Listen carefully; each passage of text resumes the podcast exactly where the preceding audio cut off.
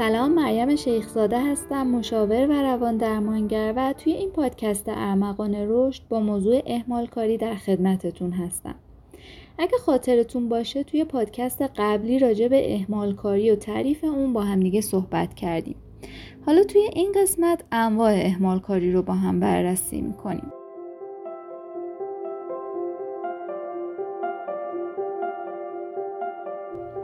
شش نوع اهمال کار وجود داره که هر کدوم از اونها برای رها کردن کارها دلایل خاص خودشون رو دارن. دسته اول اهمالکاران اجتنابی هستن. این افراد با به تأخیر انداختن کارها تا حد اکثر زمان ممکن با استرس و موضوعات ناخوشایند مقابله میکنن. مثلا مونا باید به مادر بزرگش میگفت که میخواد طلاق بگیره. اون میدونست که مادر بزرگش این مسئله رو نمیپذیره، چون تا حالا هیچ کدوم از بستگانش طلاق نگرفته بودن. این گفتگو ممکن بود خیلی استرس‌زا باشه، در نتیجه مونا اون رو پشت گوش مینداخت. دسته بعدی اهمالکارهای بی‌نظمن. افراد این گروه مدت زمان انجام تکلیف رو کم برآورد میکنن و مدت زمانی رو که در اختیار دارن بیشتر برآورد میکنن. اونها در مواقعی که باید کارهای زیادی انجام بدن توی اولویت بندیشون مشکل دارن. برای مثال فرزاد برای اجتناب از مسائل بزرگتر وقتش رو با کارهای کوچیکتر تلف میکنه. مثلا به جای تمیز کردن اتاقش سیدی هاش رو مرتب میکنه. دسته سوم اهمالکارهای خودناباورن. اونها تو شروع کردن کارها مشکل دارن، چون که به توانایی خودشون اعتماد نمیکنن. فکر میکنن که اشتباه میکنن یا اینکه شکست میخورن.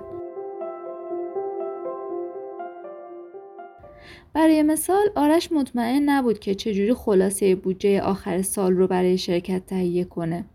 اون انجام این کار رو به تعویق مینداخت، چون از اینکه اشتباه کنه میترسید. دسته بعد اهمالکارهای بین فردی هستند. این افراد عمدن اهمال کاری میکنن تا این شکلی نظر خودشون رو ابراز کنن. برای مثال کیانا از اینکه به اون گفته بشه چیکار کنه متنفره، به ویژه تو محیط کار و سوی کسی که اصلا رئیسش نیست. به همین دلیل توی شروع کارها تعلل میکنه تا افراد رو عصبی و نگران کنه که این کار انجام نمیشه. دسته بعد اهمال کارهای همه یا هیچن. این افراد کارهای زیادی رو به عهده میگیرن و با سرعت تمام کار میکنن تا اینکه انرژیشون تموم بشه. اونها در ابتدا میپذیرن که تو انجام بسیاری از کارها همکاری کنن، اما بعد از اون به دلیل مقدار زیاد کار و زمان اندک کاملا از توان میافتن و در نهایت گیر افتاده و هیچ کاری انجام نمیدن.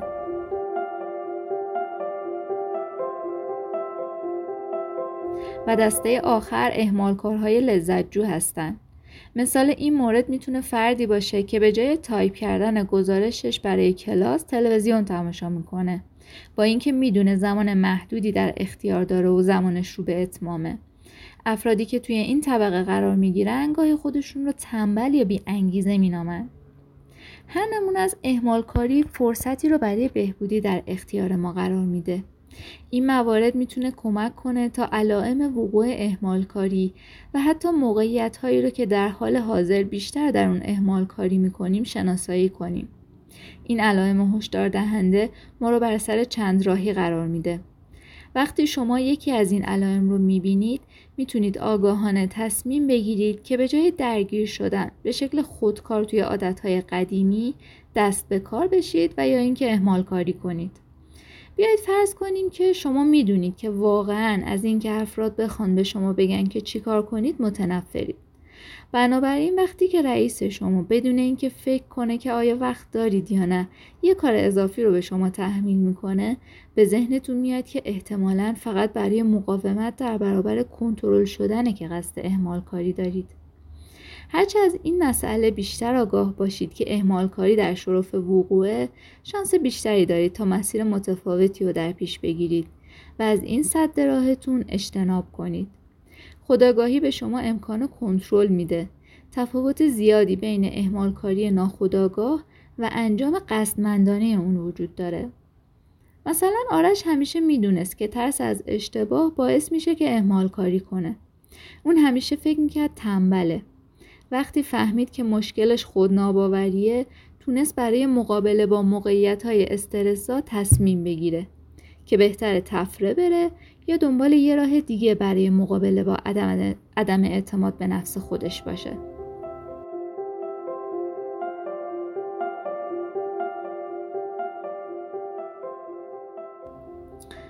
نکته آخر این که هر آدمی گاهی اوقات اهمال کاری میکنه. هدف حذف کامل این رفتار نیست، بلکه یادگیری نحوه کنترل کردنشه. و همونطور که همیشه گفتم و میگم، کمک گرفتن از یک درمانگر آگاه برای ایجاد تغییر در هر کدوم از ابعاد زندگی روانیتون یه شرط لازم و ضروری به شمار میاد.